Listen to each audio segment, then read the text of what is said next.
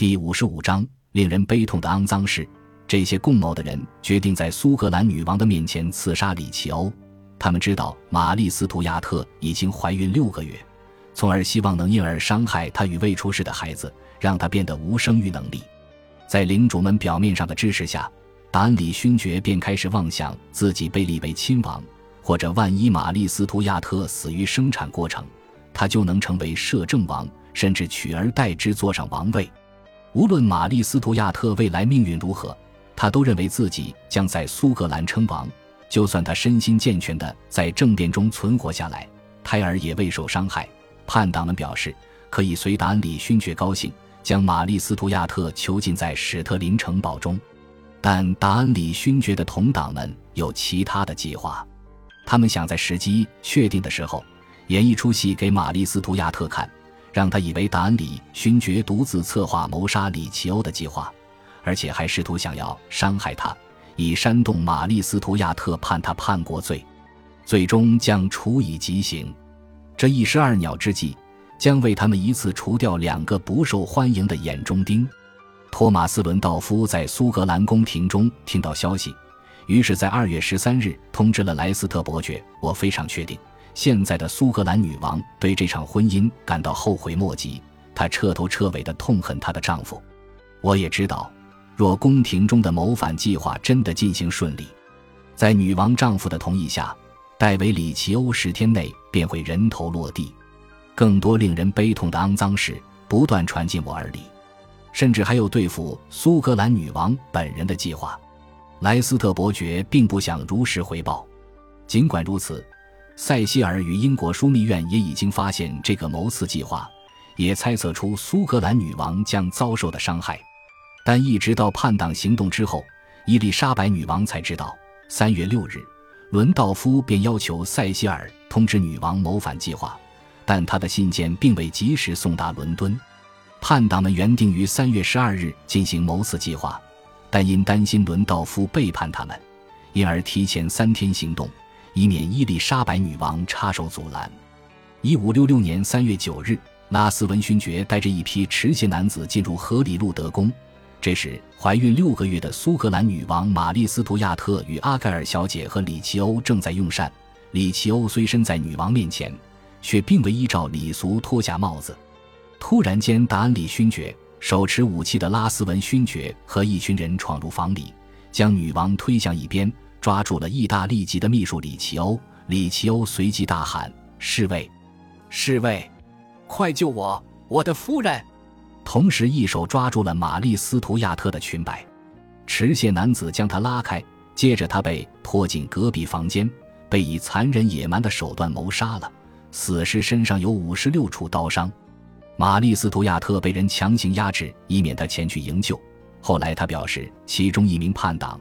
拿着上膛的手枪对着他隆起的肚子。当他询问达恩里勋爵为何做出如此缺德的肮脏事时，他破口回骂，表示这两个多月来，他陪伴戴维的时间比陪他还多。在震惊之中，苏格兰女王玛丽斯图亚特被幽禁在房中。但接下来的两天内，她设法说服了她那不太聪明的丈夫，这群叛党接下来要谋杀的目标就是他。达恩里勋爵被吓得惊慌失措。背叛了所有参与谋刺计划的叛党人士，玛丽斯图亚特随即明了，这场反叛行动真正的目标是他。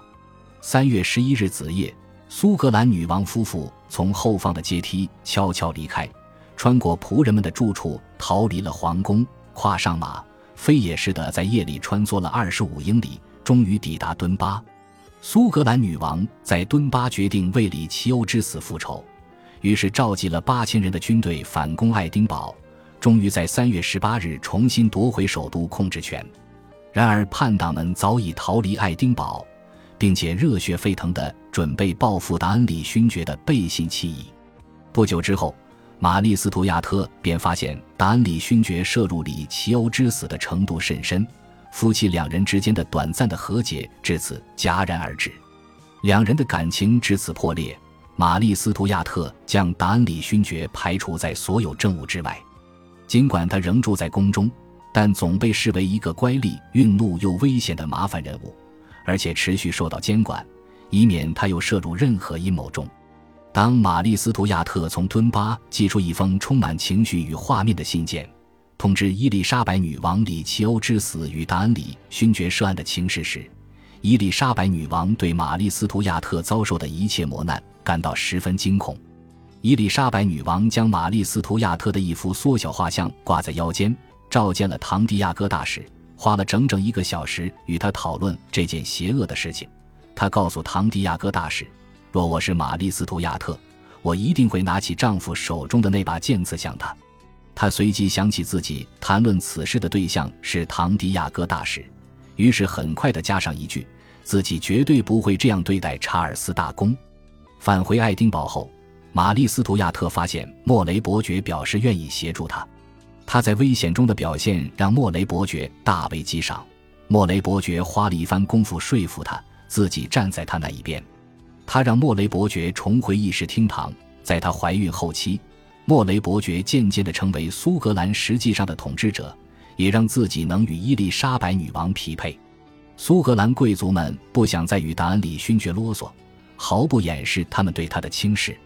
苏格兰发生的恐怖事件，让伊丽莎白女王为玛丽·斯图亚特感到十分忧心，于是要他放下双方歧义。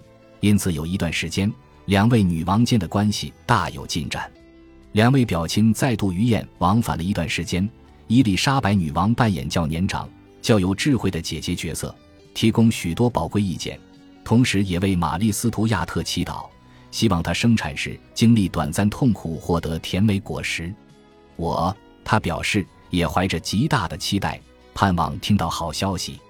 玛丽·斯图亚特充满感激之情，于是献给伊丽莎白女王一个最大的荣耀，询问她是否愿意当孩子的教母。玛丽·斯图亚特对这位最亲爱的姐妹如此努力促成她的愿望十分感激。英国王位继承问题的紧张情势似乎也减缓不少，在玛丽·斯图亚特的眼里。查尔斯大公是最适合表姑的配偶人选，于是热切地为联姻计划背书。伊丽莎白女王与莱斯特伯爵的冷战只维持了两星期，一如往常，女王无法忍受没有他的生活。到了三月底，因为讨厌他不在的日子，女王派了一位侍女陶乐斯太太前去告诉他：“你那轻率的举动影响了他，女王陛下因你长时间不在而变得苛刻。”四月一日。莱斯特伯爵便重返宫廷，在伊丽莎白女王表示再也不让他离开自己身边后，两人再度和好。塞西尔暗自说服自己，要让女王对宠臣的感情顺其自然。他努力调整心情，接受女王可能嫁给莱斯特伯爵的结果，但他自然对这样的发展不太满意。不只是他的个人因素，还因为他深深相信，两人成婚无法为英国带来任何益处。四月份时，他着手制作了一张图表，将莱斯特伯爵与查尔斯大公做比较。在每一个评比的项目中，莱斯特伯爵几乎都输。他出身平凡家庭，在财富、受人敬重的程度与权力上，他样样都无法为这段婚姻加分。他与前妻并未生子，他可能也无法生育。这可能是一段充满色欲的婚姻。这样的婚姻始于放荡，将终于伤痛。查尔斯大公受人尊崇，而莱斯特伯爵则受许多人唾弃，还因前妻之死蒙羞。若他娶了伊丽莎白女王，世人将认为有关伊丽莎白女王与莱斯特伯爵之间的流言蜚语都是真的。就如以往在信件中的坚决般，塞西尔总认为这些流言是错误的。他也深信，时间一久，伊丽莎白女王将会接受与哈布斯堡王朝的联姻。他总是在心中祈祷，神会将他的心导向这个方向，否则他统治之下的英国将充满麻烦不平静。然而，莱斯特伯爵并未在宫中待太久，他与女王之间依然冷淡。传闻甚至指出，女王打算免去他骑士统领之职责。到了四月底，女王让莱斯特伯爵前往诺福克郡的庄园，但莱斯特伯爵这次的离开。并未获得女王的善意对待。女王写了一些尖酸刻薄的责难，但相关证据至今已荡然无存。震惊不已的莱斯特伯爵转而告诉瑟洛摩顿爵士：“我收到了你和另一封向来能带给我极大安慰的信。但现在我也不知道该如何区分这些音讯。若能在我身上找到任何起因，便是我活该。我愿面对更糟的惩罚。然而，没有任何人能坚持像我一样离错误如此遥远。我非常清楚自己绝无犯错，我从未刻意冒犯。人总会犯错，我只希望那唯一最重要的人能原谅。是的，遗忘。我若长久以来的服侍与多年的表现仍不能证明坚定不移的忠诚，我又该如何相信过去的这些宠信？一时的错误就毁去了过去建立的一切吗？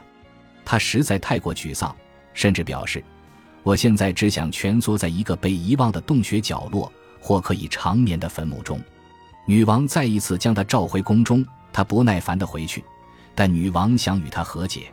不久后，他又再度回到最受宠的位置。感谢您的收听，喜欢别忘了订阅加关注，主页有更多精彩内容。